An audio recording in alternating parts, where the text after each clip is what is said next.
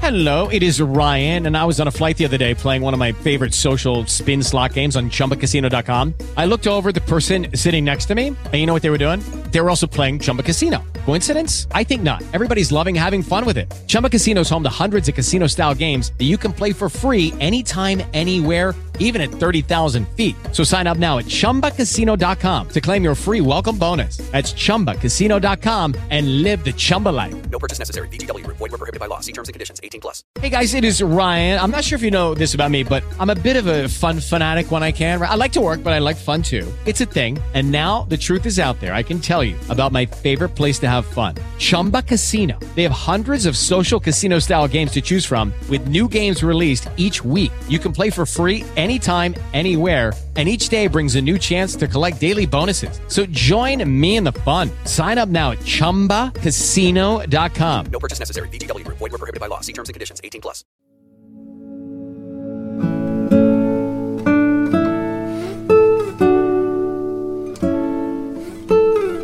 a tutti, siamo a un'altra puntata di Viaggi dell'Innovazione, la nostra riga che parla appunto del mondo dell'innovazione in senso lato, eh, con testimonianze aziendali, con eh, amici, scrittori che si occupano di, di innovazione. E, e, oggi abbiamo una puntata, sono felicissimo eh, di avere con noi un amico carissimo che è Gianfranco Bologna, eh, con questo libro eh, che intanto faccio vedere una volta all'inizio, come sempre, che si chiama Noi siamo natura, ecco lo vedete qua, edizione ambiente.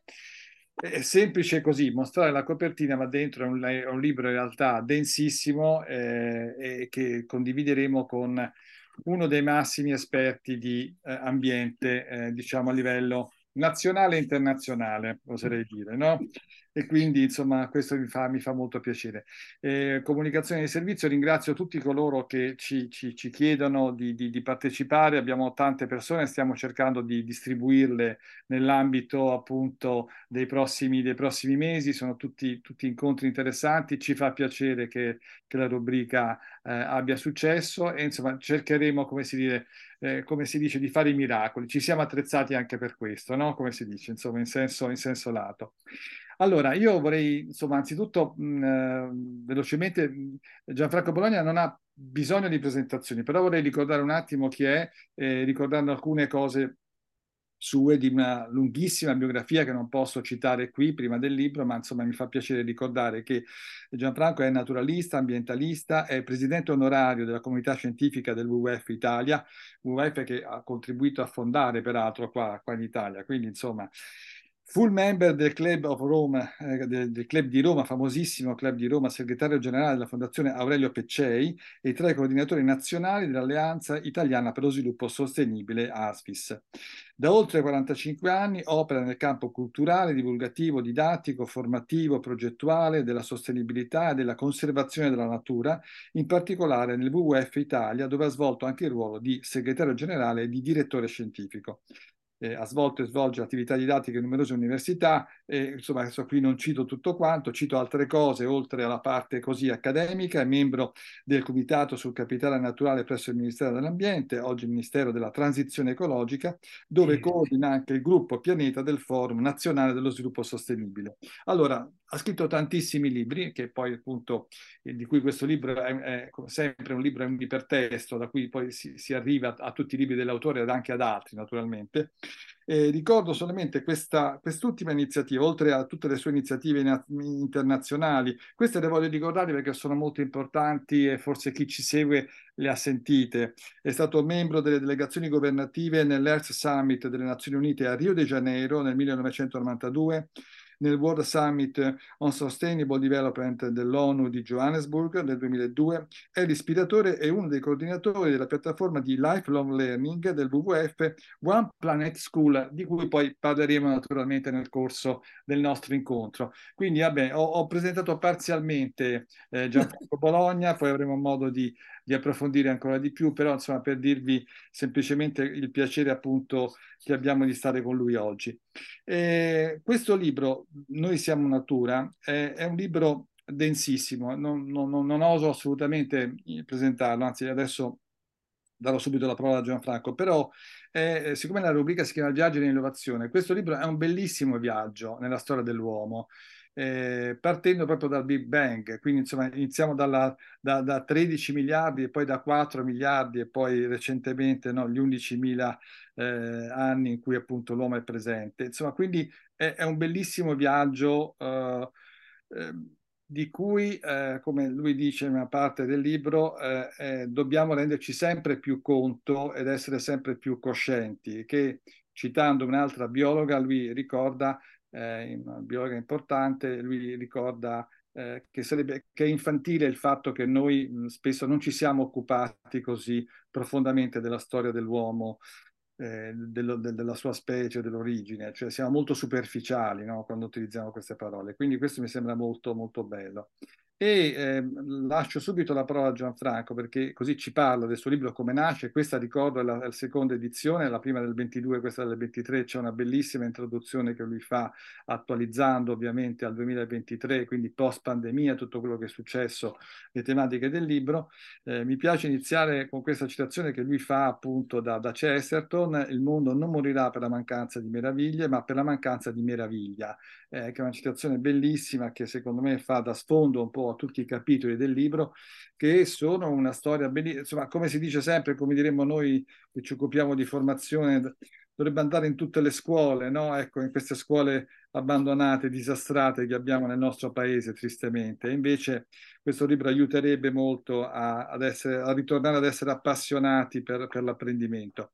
Allora Gianfranco, io vorrei iniziare, naturalmente, questa, fatto questa brevissima introduzione, vorrei iniziare appunto eh, questa, questa, mh, questa intervista domandi perché nasce questo libro? Perché è un, po', è un po' un bilancio di tante cose, ovviamente. Hai scritto tanti libri nel passato, ma qui, eh, come dire, tu riassumi una, una storia profonda no, dell'umanità e fai un bilancio in cui poi intendi, questo, lo dico qui, poi tanto lo riprenderemo, questo termine sostenibilità a, a 360 gradi, cioè non è solo ambientale ma è economica e sociale e questo è molto sentito in questo momento, anche perché è difficile eh, dare risposte di fronte a, come tu dici giustamente nell'introduzione, alle crisi economiche, alle crisi geopolitiche profondissime che stiamo, stiamo vivendo, alla crisi diciamo subito post-pandemica che non ci ha lasciato in pace, ma ci ha messo di fronte a dei conflitti che stanno cambiando profondamente anche quella che è la nostra politica, eh, tema peraltro di cui Struncature parla, parla tantissimo tutti, tutti, i giorni.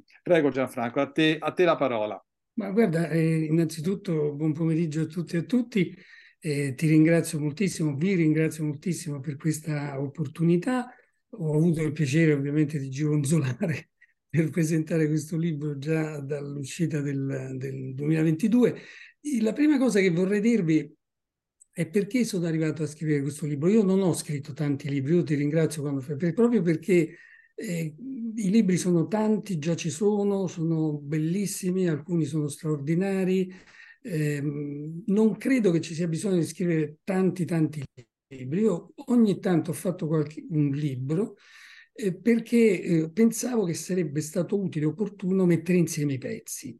Da quando, sono, adesso non voglio dire da quando sono nato, che sarebbe un po' esagerato, ma insomma, avendo avuto anche dei grandi maestri, eh, tra questi ovviamente non, non posso non annoverare Aurelio Peccei, che è stato lo straordinario fondatore e presidente fino alla sua scomparsa del Club di Roma, questo incredibile think tank internazionale che lui ebbe idea di mettere in piedi nel 1968. Quindi io vi prego di fare un attimo una riflessione su quell'anno, indipendentemente da, da tutte le anche eh. cose che conosciamo, della movimentazione dei giovani, eh, la guerra nel Vietnam, insomma tantissime situazioni.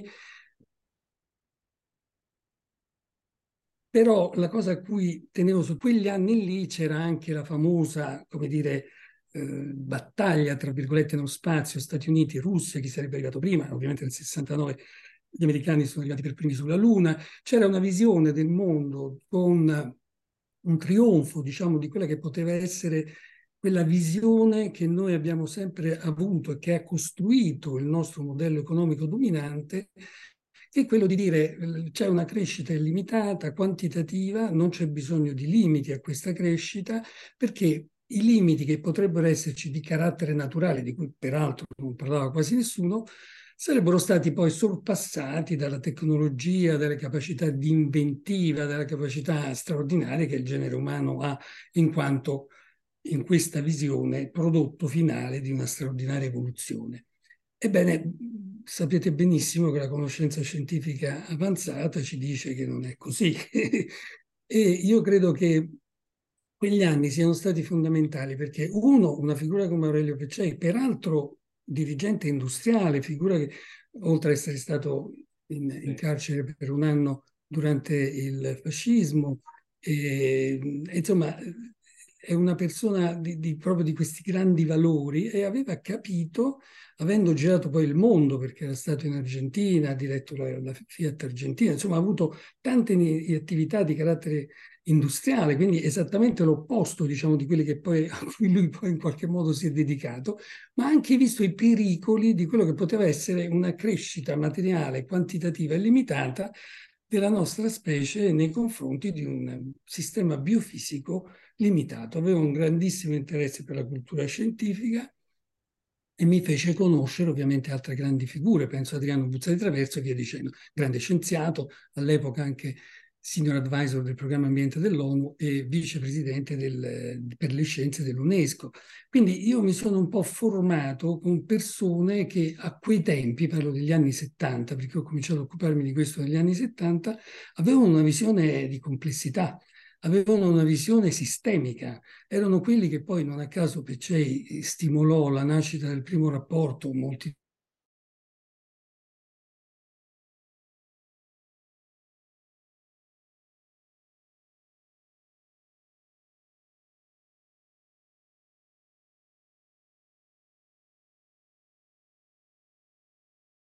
incremento della quantità di, di, di, quello che noi utilizziamo e facciamo. Insomma, questo per dirvi l'aiuto che ho avuto, come sempre si sta sulle spalle dei giganti. Queste spalle dei giganti mi hanno aiutato non solo a vedere questo, ma anche ad avere la voglia tremenda di mettere insieme tanti pezzi di riconoscenza. E quindi io ho cercato nel mio piccolo, ovviamente, come naturalista, io mi sono occupato molto di natura perché eh, quando ero bambino avevo avevo un amore folle per gli animali, andavo, andavo per, anche qui per i più anziani, sono stato persino nelle trasmissioni di Angelo Lombardi, che era l'amico degli animali. Negli anni, non mi ricordo più, erano gli anni 60.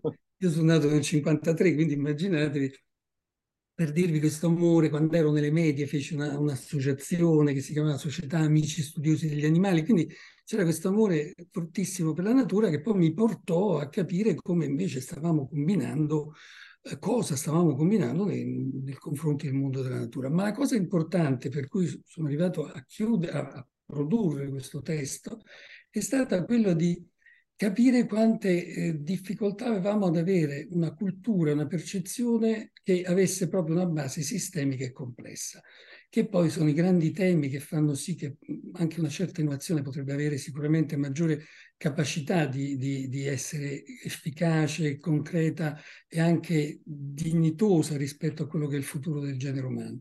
E qui vi devo dire che ho avuto la fortuna di assistere anche un po' a quelle che sono state le nascite eh, di alcune discipline proprio che hanno tra l'altro messo in discussione il resto delle discipline, o meglio le hanno riunite, le hanno connesse, tra queste per esempio le scienze del sistema Terra. Voi sapete che noi abbiamo sempre avuto una visione delle, della ricerca, del mondo della ricerca, dividendo i settori, comparti, comparti, eh, facendo dei compartimenti, creando delle divisioni. E tra gli anni 50 e gli anni 60 moltissimi scienziati cominciarono a percepire la grande necessità di mettere insieme i pezzi. Faccio l'esempio più concreto. Se uno studia l'atmosfera, è un climatologo, è un meteorologo, eccetera, si occupa molto di quelle dinamiche e mh, le mette difficilmente in connessione con il resto delle sfere che costituiscono il nostro pianeta che sono la biosfera, la sfera della vita, l'idrosfera, che è la sfera dell'acqua, la criosfera, che è la sfera del ghiaccio, la pedosfera, che è la sfera del suolo, la geosfera, che è la sfera del, del, delle rocce.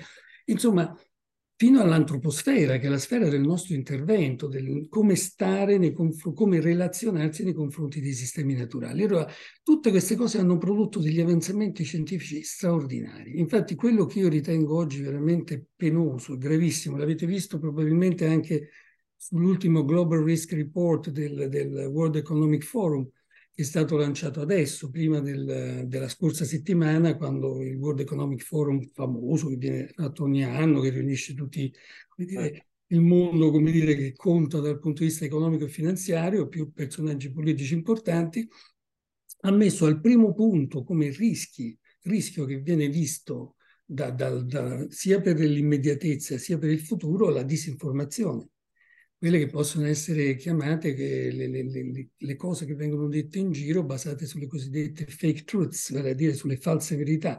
E questo è spaventoso perché in un momento straordinario, ov- ovviamente subito ci sono poi cambiamenti climatici, modifiche del sistema Terra, addirittura è stato anche usato questo termine, Earth System, cioè proprio a, ca- a far capire come ormai dopo decenni finalmente queste cose si sono comprese e capite. Questo è un grandissimo problema, è un grandissimo problema che ci fa capire come nel momento più, dire, più straordinario per le conoscenze scientifiche, più straordinario anche per come i grandi scienziati delle varie discipline stanno addirittura ritornando a vedere una dimensione che è il contrario del riduzionismo, ma addirittura come dire, stimola eh, tutti a comprendere e capire che cosa significa tenere in piedi le connessioni anche tra le conoscenze disciplinari che noi sin qui abbiamo avuto.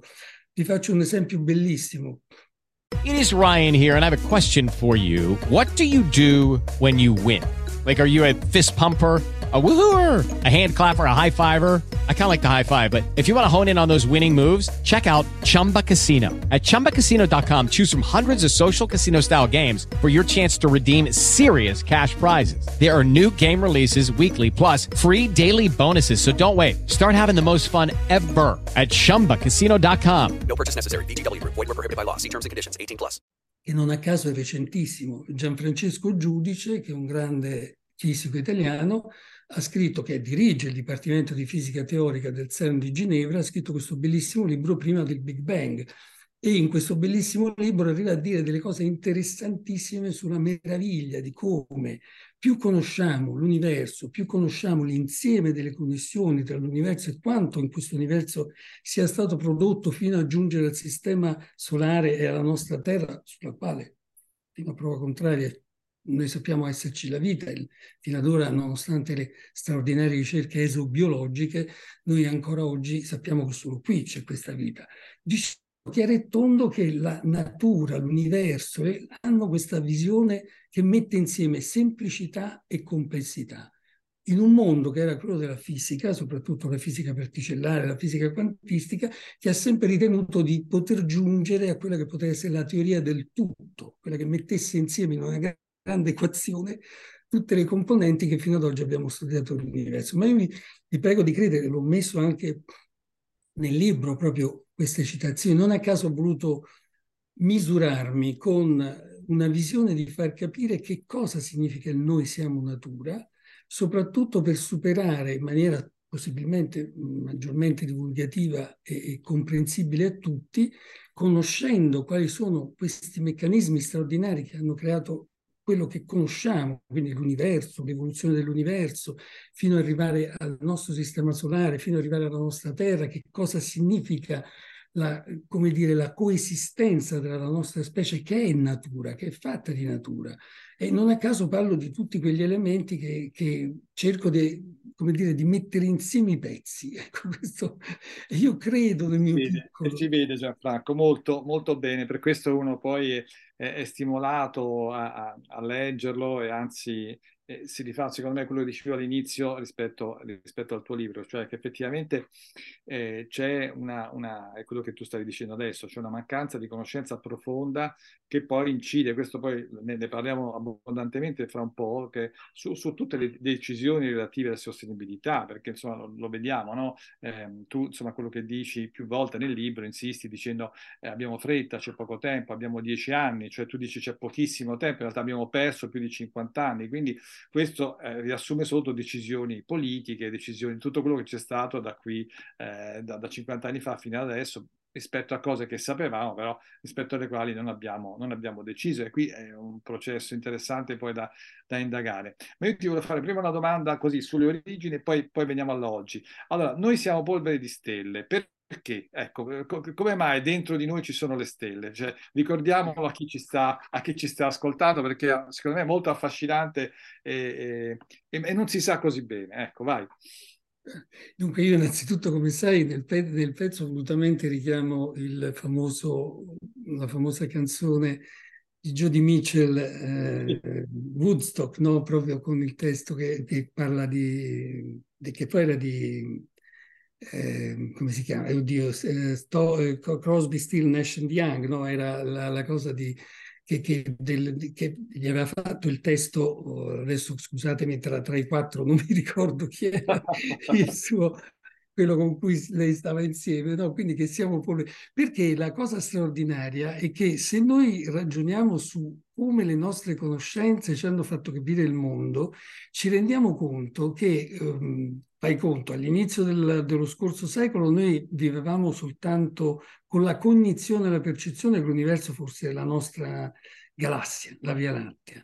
Poi quando c'è stato il, i, i, primi, i primi eh, diciamo, grandi telescopi che hanno cominciato attorno agli anni 20-30 a cominciare a vedere meglio quello che c'era, si è visto che quella che noi ritenevamo fosse un'altra costellazione, invece era un'altra galassia che era vicino alla nostra, che era Andromeda.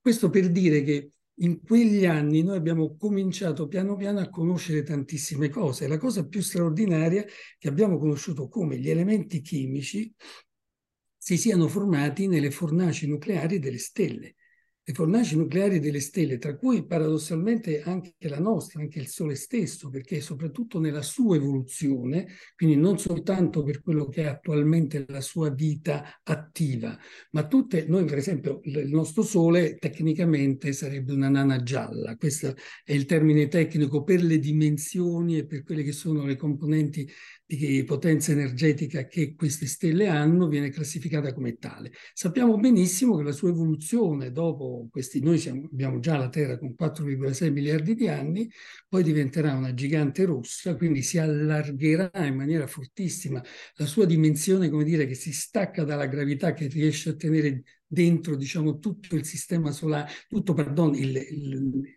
il, contenuto del Sole, fino a farlo uscire ancora più fuori dal punto di vista della produzione energetica e fino a prendere anche nostre, i nostri pianeti, i pianeti terrestri, diciamo, quelli che sono simili alla Terra, penso a Mercurio, a Venere, a Marte insieme alla Terra. E quindi noi abbiamo ancora 2,5 miliardi di anni, questo per capirci, in queste fornaci nucleari. Ricordo, ricordo questo, c'era un bellissimo film di Woody Allen, eh, mi sembra Prendi soldi e scappi, in cui Albine non voleva fare i compiti perché appunto dice tanto il mondo sta finendo, quindi non... No. Qualcuno gli avrebbe dovuto padre dire... lo porta dal dottore, dice ma vabbè non è, non è una cosa così immediata, però esatto. scusa per non fare i compiti nel pomeriggio, diciamo. Ecco. Abbiamo ancora scusa. tempo. Però questa e poi diventerà una, una nana bianca, ma comunque per dire, abbiamo, gli, gli, scienziati hanno cominciato a capire che c'erano in queste reazioni nucleari, soprattutto quando la fase finale della vita delle stelle avevano queste dimensioni, eh, a produrre questi elementi chimici, che originariamente erano soltanto l'idrogeno e l'elio. Se prendete la tavola periodica degli elementi, che abbiamo studiato tutti, diciamo, nelle scuole, almeno tra medie e, e liceo, tutti gli elementi chimici fondamentali derivano dalla produzione nucleare eh, delle stelle, quindi dalla grande fusione nucleare delle stelle.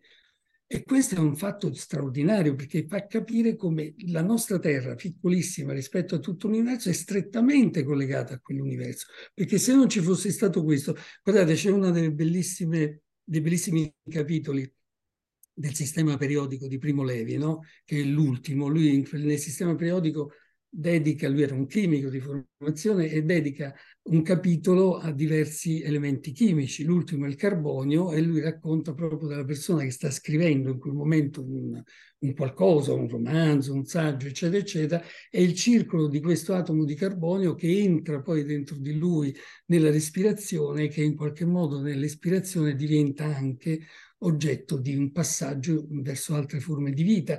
Quindi questa visione splendida delle connessioni è una cosa che sta in tutte le, tutte le ricerche scientifiche avanzate. E questa cosa ci deve far capire che noi siamo natura, perché non a caso, una cosa sulla quale mi soffermo, pensate che è una cosa che negli ultimi tempi sta diventando anche molto diffusa, no? che è il problema del nostro microbiota, cioè quanto noi siamo degli olobionti, cioè quanto noi non abbiamo, non siamo semplicemente noi stessi come esseri umani, ma siamo pieni di tantissime forme microorganismiche che vedono nelle nostre varie componenti interne del nostro corpo ed esterne del nostro corpo i loro ecosistemi, i loro ambienti naturali.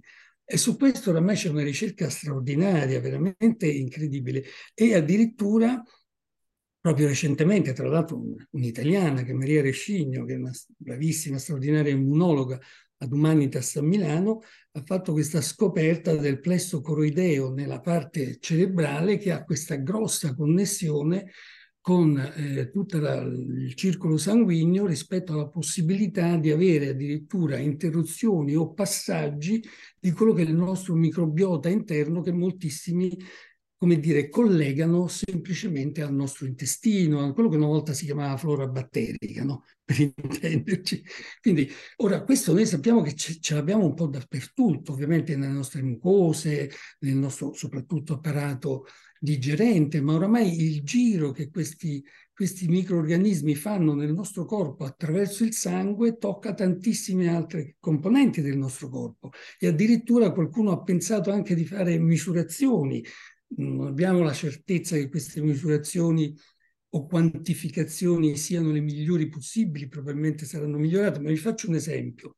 Un essere umano di 70 kg di peso, più o meno io, diciamo, io peso sui 71 kg, ha qualcosa come 35 mila miliardi, 35 miliardi di cellule batteriche e 30 mila miliardi di cellule che compongono il suo corpo dal punto di vista, lo dico così giusto per capirci, umano. No? Quindi, quindi, già questa è la, la, dire, la proporzione, ovviamente magari la, le cifre ve le ho dette, io sono molto rigoroso perché quando si fanno le cose e si dicono devono essere sempre molto, molto scientificamente accurate e ben riferate, però lo dico semplicemente per, per esempio, no? perché nessuno adesso ha la certezza che, tra l'altro, dato pubblicato su riviste scientifiche del, di altissimo livello, alcuni già l'hanno cominciato a rivedere, ma diciamo non è questo il punto. Il punto che volevo sollevarvi era farvi capire come noi in tutti questi decenni abbiamo conosciuto queste cose straordinarie, quindi al di là di essere polvere di stelle, noi siamo strettamente connessi a quello che tutti i grandi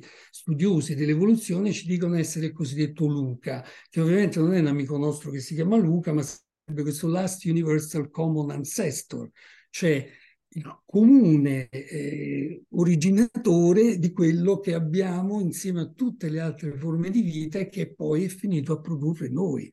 Questo, cioè per dire, questa meraviglia è poco nota, è poco conosciuta e qui vado a chiudere rapidamente Roberto, se almeno questa battuta che mi hai certo, fatto no, scatenare sulle polveri di stelle, sulle polveri di stelle, io ho un amore folle per astrofisica, fisica quantistica, eccetera. Ovviamente non sono un fisico quantistico, non sono un astrofisico, ma vi giuro che l'enorme passione per queste cose mi porta ad avere una biblioteca su questa roba abbastanza, come dire, sostanziosa e mi permetto poi di fare determinati discorsi, tra l'altro nei libri sempre con le, le citazioni virgolettate, perché oramai questi scienziati dicono delle cose bellissime e poi a confrontarmi ovviamente direttamente con degli esperti che stanno in questo campo per verificare il fatto che io non abbia detto fesserie, perché io su questo tengo moltissimo. E qui dico proprio per concludere un po' questo discorso, quando la Marzia Bjorner, questa grandissima geologa, bravissima, una che sta studiando proprio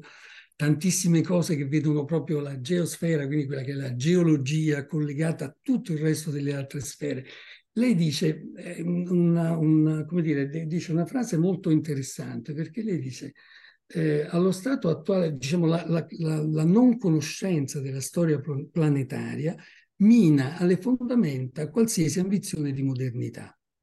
E guardate, questo io mi permetterei di estendere alla storia dell'universo, cioè se un politico, un economista, che in genere l'economista, come sapete, è un po' in genere l'esperto del politico, è difficile che ci può essere il cosiddetto politologo, poi c'è l'economista, è difficile che ci sia un ecologo, che ci sia un fisico quantistico, o un astrofisico oppure un chimico.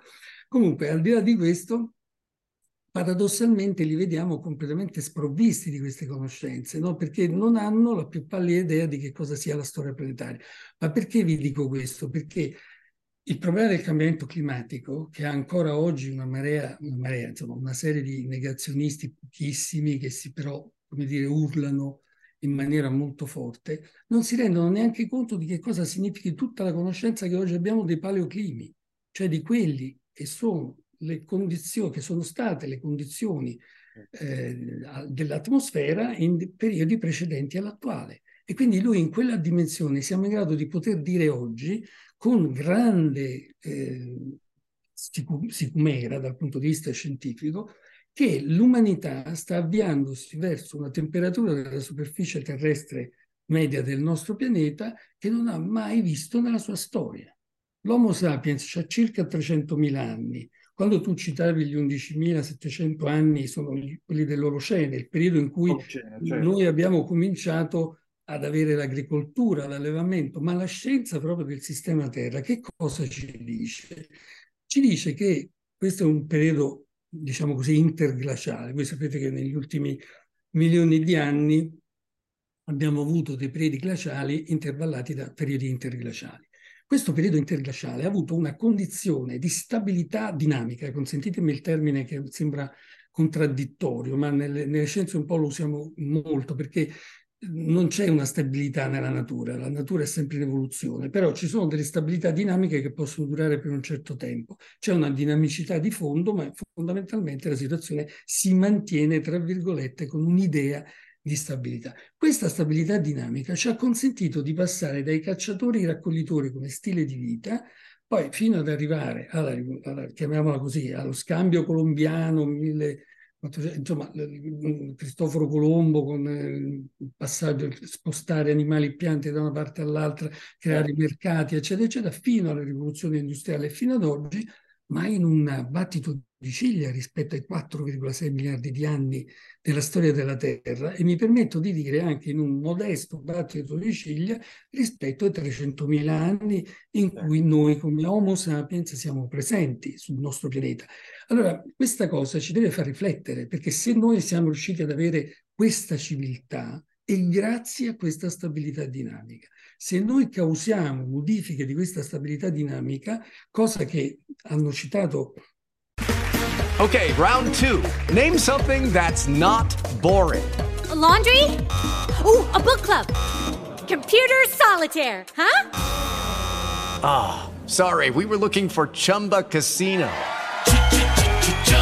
That's right. ChumbaCasino.com has over 100 casino style games. Join today and play for free for your chance to redeem some serious prizes.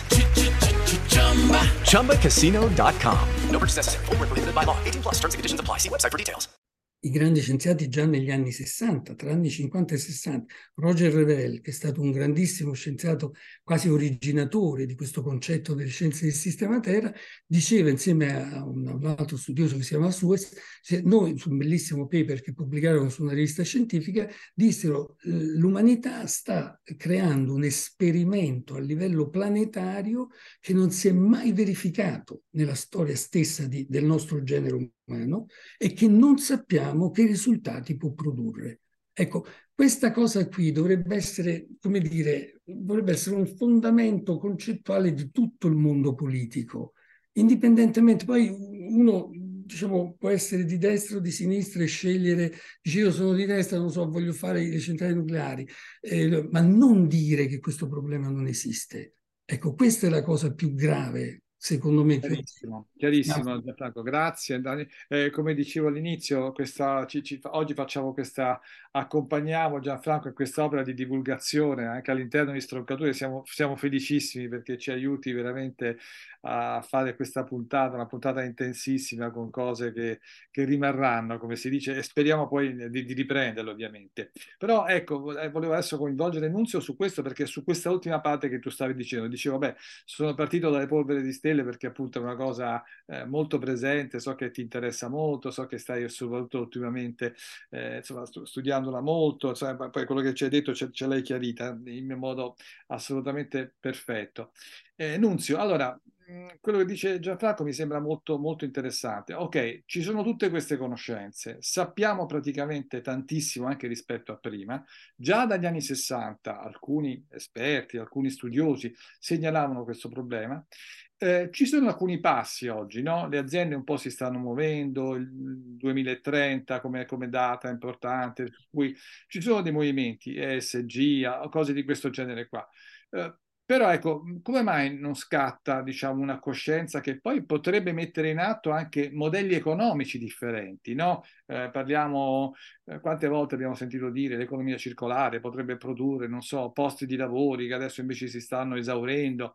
Quindi sembra che ci sia accanto alla, alla posizione politica anche proprio uno scarso impegno, cioè una pigrizia intellettuale nell'andare avanti e trovare nuovi modelli che si legano ovviamente a una visione della natura di cui adesso Gianfranco parlava, ma che però presuppone ovviamente dei modelli economici differenti. Ecco, tu, tu come la vedi, come la senti? Eh, vai, Nunzio.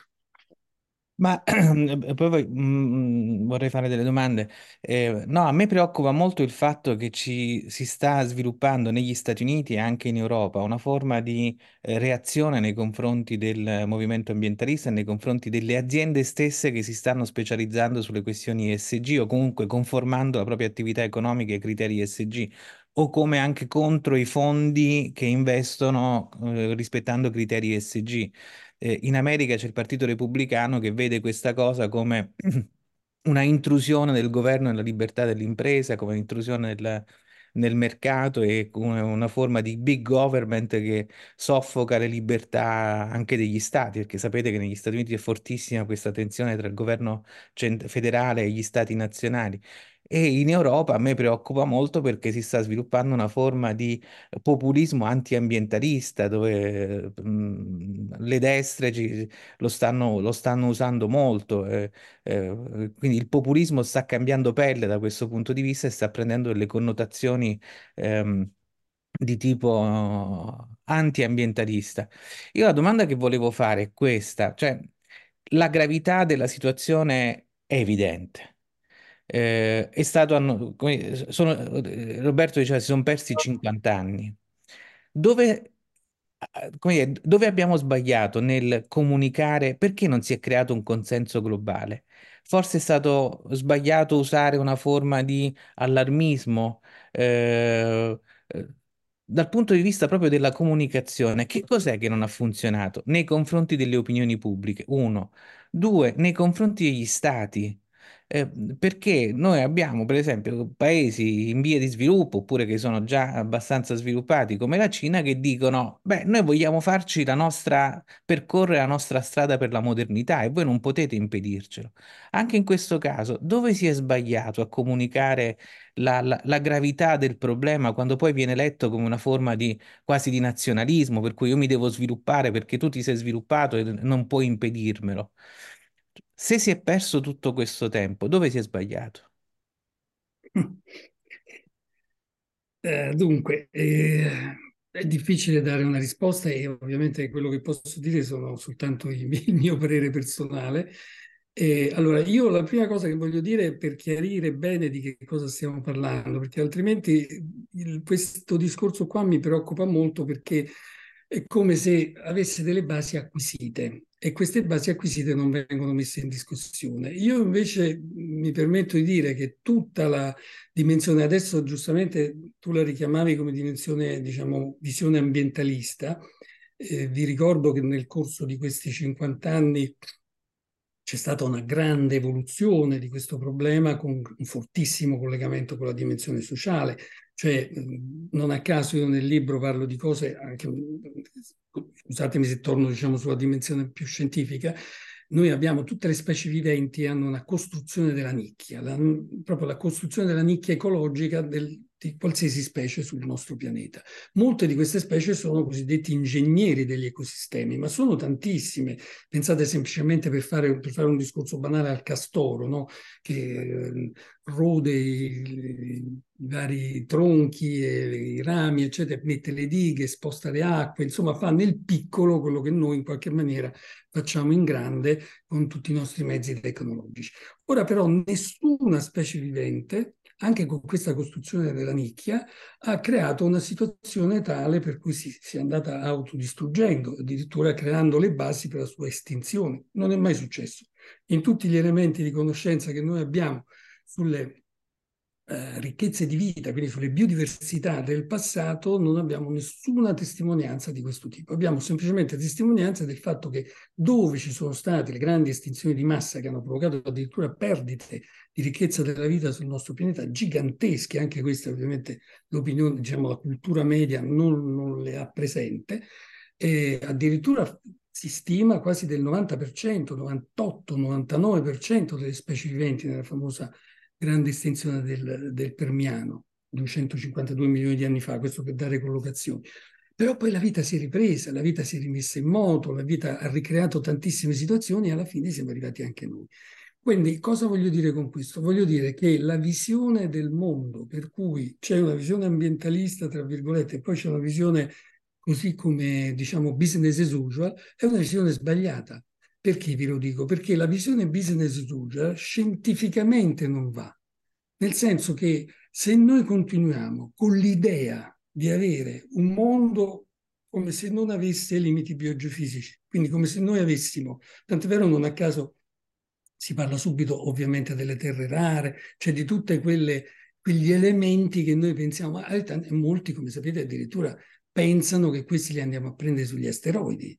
Guardate che ci sarà una, una, sonda, è partita già una sonda spaziale eh, della NASA su un asteroide straordinario, che è un asteroide con già meno presenza, anzi quasi per nulla presenza ghiacciata, che moltissimi invece gli asteroidi hanno queste presenze ghiacciate, e, e, e ha moltissimi elementi chimici importanti anche per noi, addirittura si parla di cifre, c'è stata una stima degli economisti rispetto alle cifre che potrebbero essere su quell'asteroide per tantissime sostanze che sarebbero utilizzabili nelle nostre tecnologie per cambiare, come dire, utilizzo energetico, e, ehm, ma non è questa la soluzione. Il soluzionismo tecnologico purtroppo non riesce a far credere alla specie umana di poter andare oltre quello dove sta andando. E questo è, un, è, questo come dire, un, siccome questa cosa non è riconosciuta, non vuole essere riconosciuta, ecco perché diventano nemici.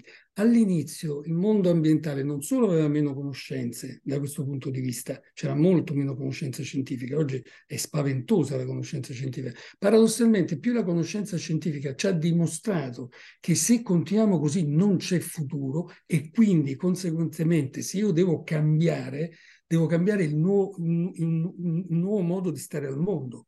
Non posso continuare col business as usual dell'economia della crescita. Devo entrare in una dimensione differente, dove inevitabilmente devo avere una giustizia sociale, una giustizia climatica. Pensate che uno degli ultimi rapporti di Thomas Piketty, come sapete, un grande economista che ha scritto il, il, il capitale del XXI secolo. Il, e poi c'è questo World, Laboratory, World Inequality Laboratory che fa dei, dei rapporti strepitosi sulla disuguaglianza del pianeta. Oggi tutto il dibattito ambientalista è strettamente legato alla disuguaglianza. Se noi vediamo, noi parliamo ancora di quello che producono le singole nazioni dal punto di vista, de, per esempio, dei gas serra, no? Le singole nazioni, quindi vediamo no, la Cina adesso produce più di quello che faceva prima gli Stati Uniti, quindi lasciando perdere il discorso delle responsabilità storiche che ovviamente non si deve lasciare perdere perché chi ha, chi ha, messo prima e chi ha più distrutto prima evidentemente delle responsabilità ce l'ha e quindi non è che perché adesso si fa la comparazione ed è stato sorpassato è come se fosse fuori del gioco, no? Quindi lasciando perdere questo aspetto che secondo me è proprio un aspetto etico di fondo e non a caso sta nelle, negli, negli articoli della, della Convenzione quadro sui cambiamenti climatici che fu approvata fu, fu sottoscritta a Rio de Janeiro nel 92, proprio nell'Earth Summit famoso di cui tu parlavi prima, e, però poi il problema qual è? Il problema è che se noi, siccome questa cosa non è, non lo vuole nessuno, non c'è nessun politico al mondo che dice no, non, io non voglio che aumenti il prodotto interno lordo, perché il sistema che è stato creato è un sistema talmente difficile da disinnescare teoricamente dal punto di vista politico non lo vuole disinnescare nessuno, perché anche quelli che dicono di volerlo fare alla fine continuano a essere nella stessa strada. Quello che a me colpisce in positivo oggi è che mi auguro non siano semplicemente, come dire, eh, chiamazzi per farsi vedere, eccetera, e che addirittura in, in sedi come quelle del World Economic Forum, che per carità, voglio dire, lungi da me assurgerlo a punto di riferimento, però insomma lì c'è quel giro famoso che poi ha anche prodotto il mondo in cui ci troviamo. Quindi in quel mondo lì si cominciano a fare discorsi che non si erano mai sentiti. Faccio un esempio banalissimo. Lo stesso Club di Roma che con l'ultimo rapporto, Una Terra per Tutti, tra l'altro mi permetto di suggerire a tutti di leggere, un rapporto bellissimo, il 54esimo rapporto al Club di Roma, bellissimo, veramente, che dà proprio il tentativo di far capire che cosa significa questo grande cambiamento che dobbiamo avere. Non a caso ci parla di questo scenario che chiama Giant Leap, quindi il grande salto, il salto da gigante. L'altro scenario praticamente mette insieme due scenari, uno si chiama Too Little, Too Late, che è praticamente quello che abbiamo seguito fino ad oggi, troppo poco e eh, eh, troppo tardi, eh, e l'altro invece è quello del grande salto. Allora, avere il grande salto e vedete in quali ambiti il Club di Roma dà l'indicazione di questi grandi salti, che uno potrebbe dire, ma come mai dà questa grande importanza, per esempio, all'equità di genere? L'equità di genere è messo tra cinque grandi, eh, le, le, cinque grandi linee che devono essere perseguite, perché tutti que, quei discorsi che furono cominciati, prima non si parlava appunto di non c'è stato un errore di comunicazione, no? Esatto, allora, noi nel 72, quando ci fu la prima conferenza mondiale delle Nazioni Unite sull'ambiente, perché finalmente tutti capirono, eh, è uno dei grandi temi dell'inquinamento transfrontaliero, perché si capì che non esisteva un inquinamento di nazioni singole, cioè se io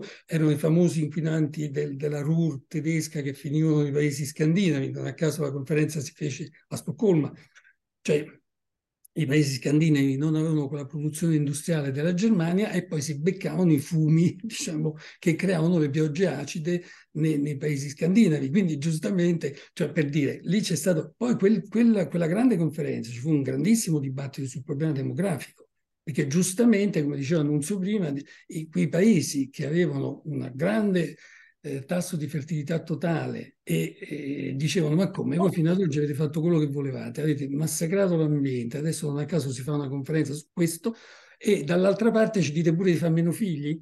Cioè, quindi adesso tutti questi discorsi sono andati molto evolvendosi, si, sappiamo benissimo che tutto questo non ha senso se non, non ci sono società che rispettino in maniera fondamentale il ruolo della donna equiparato totalmente a quello maschile, cosa che, come sapete, in mezzo, in buona parte, non dico metà del mondo, ma in buona parte del mondo non c'è.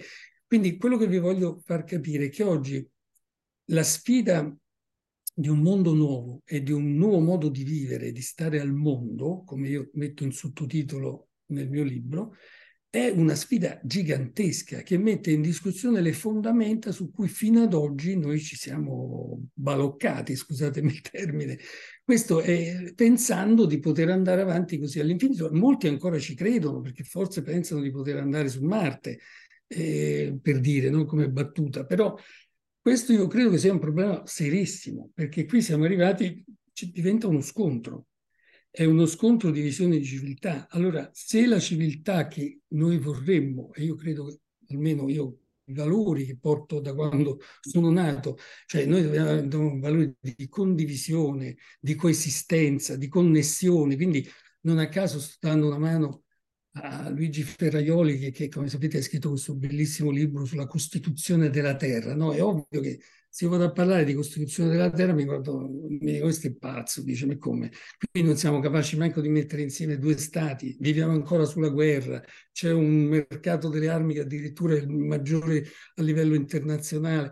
Cioè, e questo mi viene a parlare, non io ovviamente, che insomma lo faccio come dire diffusore di, di, una visione che non è solo ovviamente di Ferraioli, cito lui perché è italiano e perché è un professore emerito di filosofia del diritto, ma questa cosa è ben nata a livello internazionale, hanno cominciato anche recentemente un bellissimo gruppo di studiosi di diritto internazionale dei portoghesi, è, è nata questo grande una grande operazione internazionale che si chiama Common Home of Humanity, la casa comune dell'umanità. Quindi se noi siamo cittadini di questa casa comune che è la Terra, noi dobbiamo vederla come noi dicevamo, come WWF, IUCN, UNEP, programma ambiente dell'ONU, nel rapporto nel 91 che, che chiamavamo eh, proprio le, per il sustainable living, no? Ora, il rapporto per il sustainable living, che cosa significa vivere in maniera sostenibile?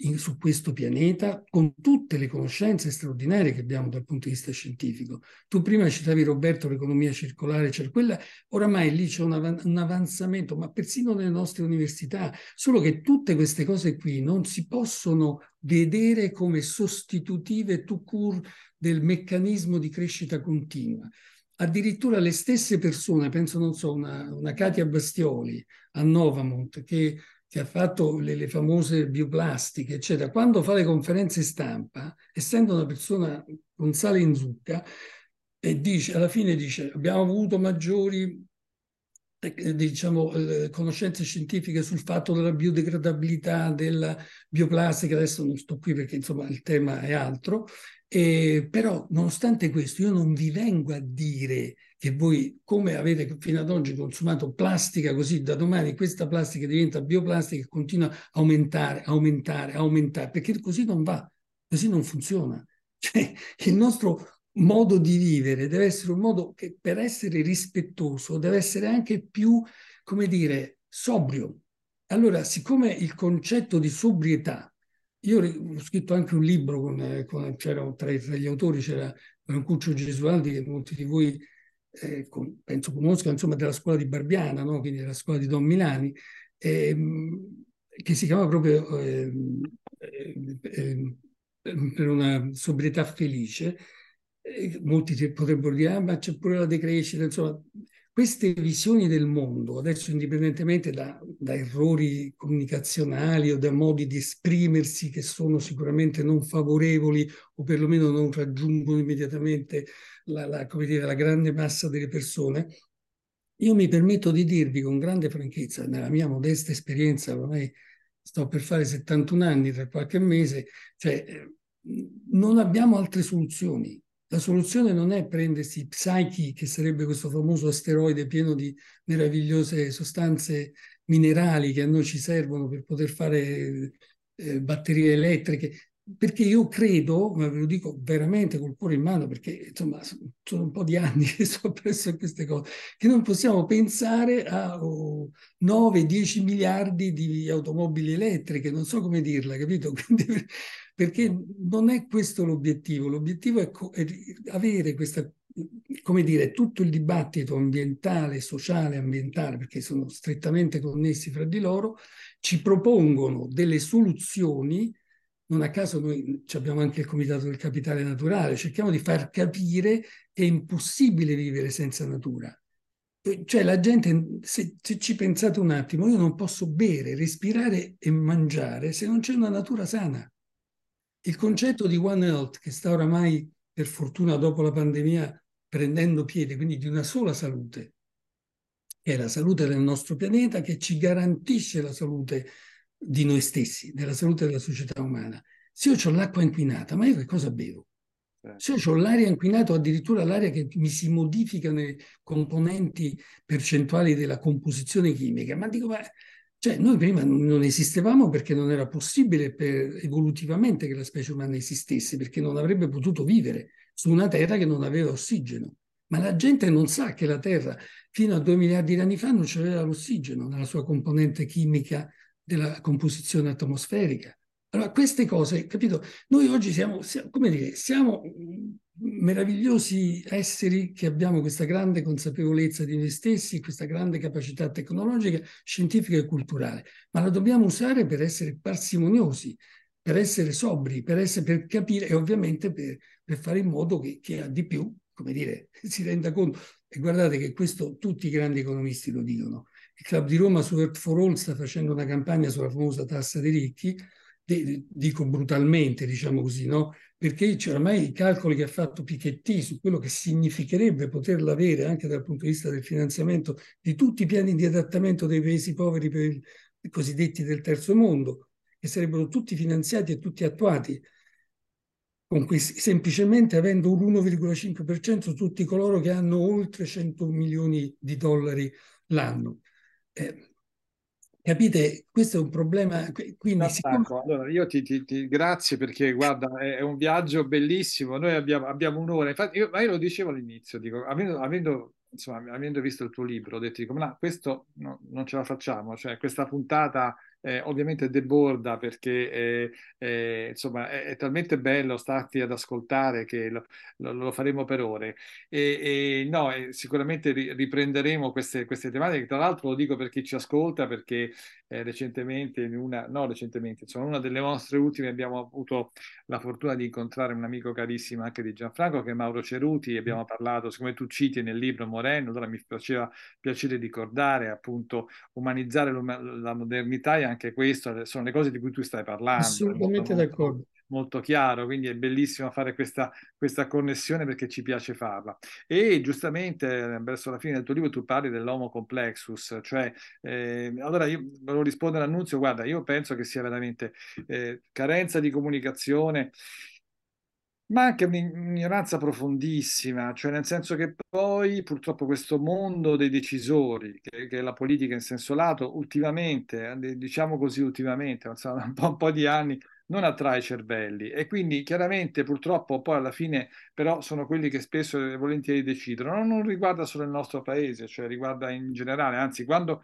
quando si vede qualcuno che è competente emerge molto, cioè si vede moltissimo e quindi questo è, è, è sbagliato perché non dovrebbe essere un'eccezione, soprattutto quando vai a decidere su cose così, così importanti. Però ti volevo fare un'ultima domanda sulla One Planet School del WWF, perché tu oltre a scrivere libri hai deciso di di aprire questa scuola di formazione. Questa mi sembra una cosa bellissima perché è una cosa concreta, pratica. Parlacene un attimo in, in conclusione, che cosa state facendo di bello? Guarda, il tentativo era proprio quello che un po' vi ho, vi ho riassunto, diciamo, nell'animus che c'è anche nel, nel, volume e non a caso in questo mi ha dato una, una mano così anche come come appoggio morale, diciamo, il grande Piero Angela, con cui ho avuto uno splendido rapporto dagli anni 70, non a caso certo. me lo presentò Aurelio Peccei.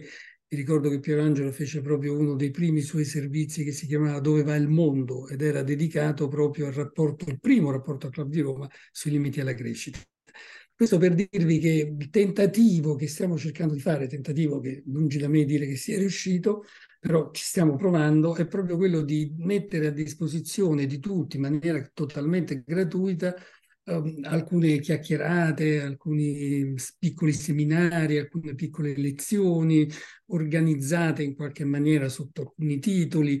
Eh, addirittura ho fatto una serie di chiacchierate introduttive proprio sulla sfida della complessità. Non a caso Mauro Ceruti è stato tra i primi ad aderire, Telmo Pievani, l'amico Telmo Pievani, pure tutte persone che peraltro sono componenti della nostra bellissima comunità scientifica, sono oltre una settantina di studiosi a livello altissimo italiano che abbiamo nella nostra comunità scientifica, tra climatologi, ecologi e via dicendo.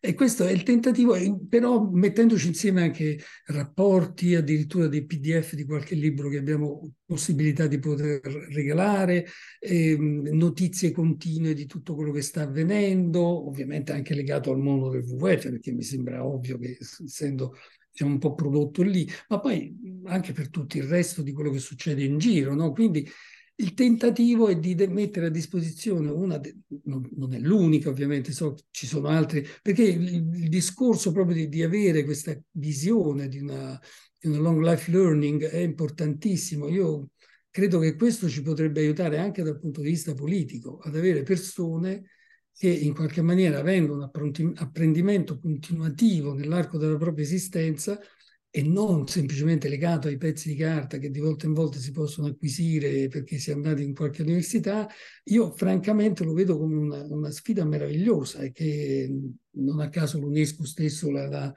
l'ha messa in un, una posizione privilegiata, anche se queste cose purtroppo si conoscono poco. Però io continuo a dirvi quello che, che, che, veramente, ma tu lo sai Roberto, quello che sta succedendo nel mondo scientifico.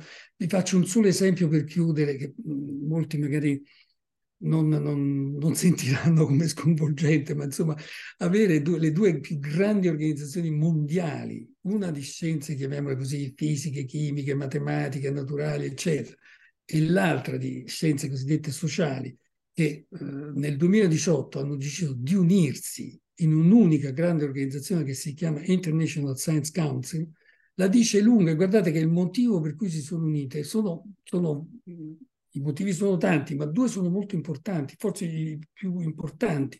Uno riguarda il fatto di come fa il mondo scientifico a dare un contributo per costruire una società diversa, per costruire una società che sia finalmente sostenibile. Questo, questo lo trovo un, un, fatto veramente straordinario perché vuol dire che quel, quel mondo si sta... E poi mettendo insieme esperti sociali con esperti, cosa che sta avvenendo ovunque. Uno dei più grandi centri che, che ci sta proponendo paper scientifici straordinari per dire qual è lo spazio ambientale che noi siamo in grado, ambientale e sociale, che siamo, siamo, in grado di poter praticare per applicare la sostenibilità. Prima è stato chiamato Safe Operating Space, poi è stato chiamato Safe and Just Earth uh, Space, quindi Earth System Space. Quindi voglio dire, tutte queste cose qua viene da una, una, commissione ad hoc che è stata chiamata Earth Commission, Commissione della Terra, dove dentro ci sono grandi scienziati sociali e grandi scienziati naturali. La scienza sta veramente fornendo strumenti continuamente. Io, se voi andate a vedere le pubblicazioni scientifiche, cioè evidentemente tutto questo, come dire, ahimè, resta così un po' sospeso nonostante anche i lavori bellissimi e straordinari che fanno a livello di pubblicazioni. Purtroppo si pubblicano tanti libri, eh, però poi la gente legge poco. Questo è...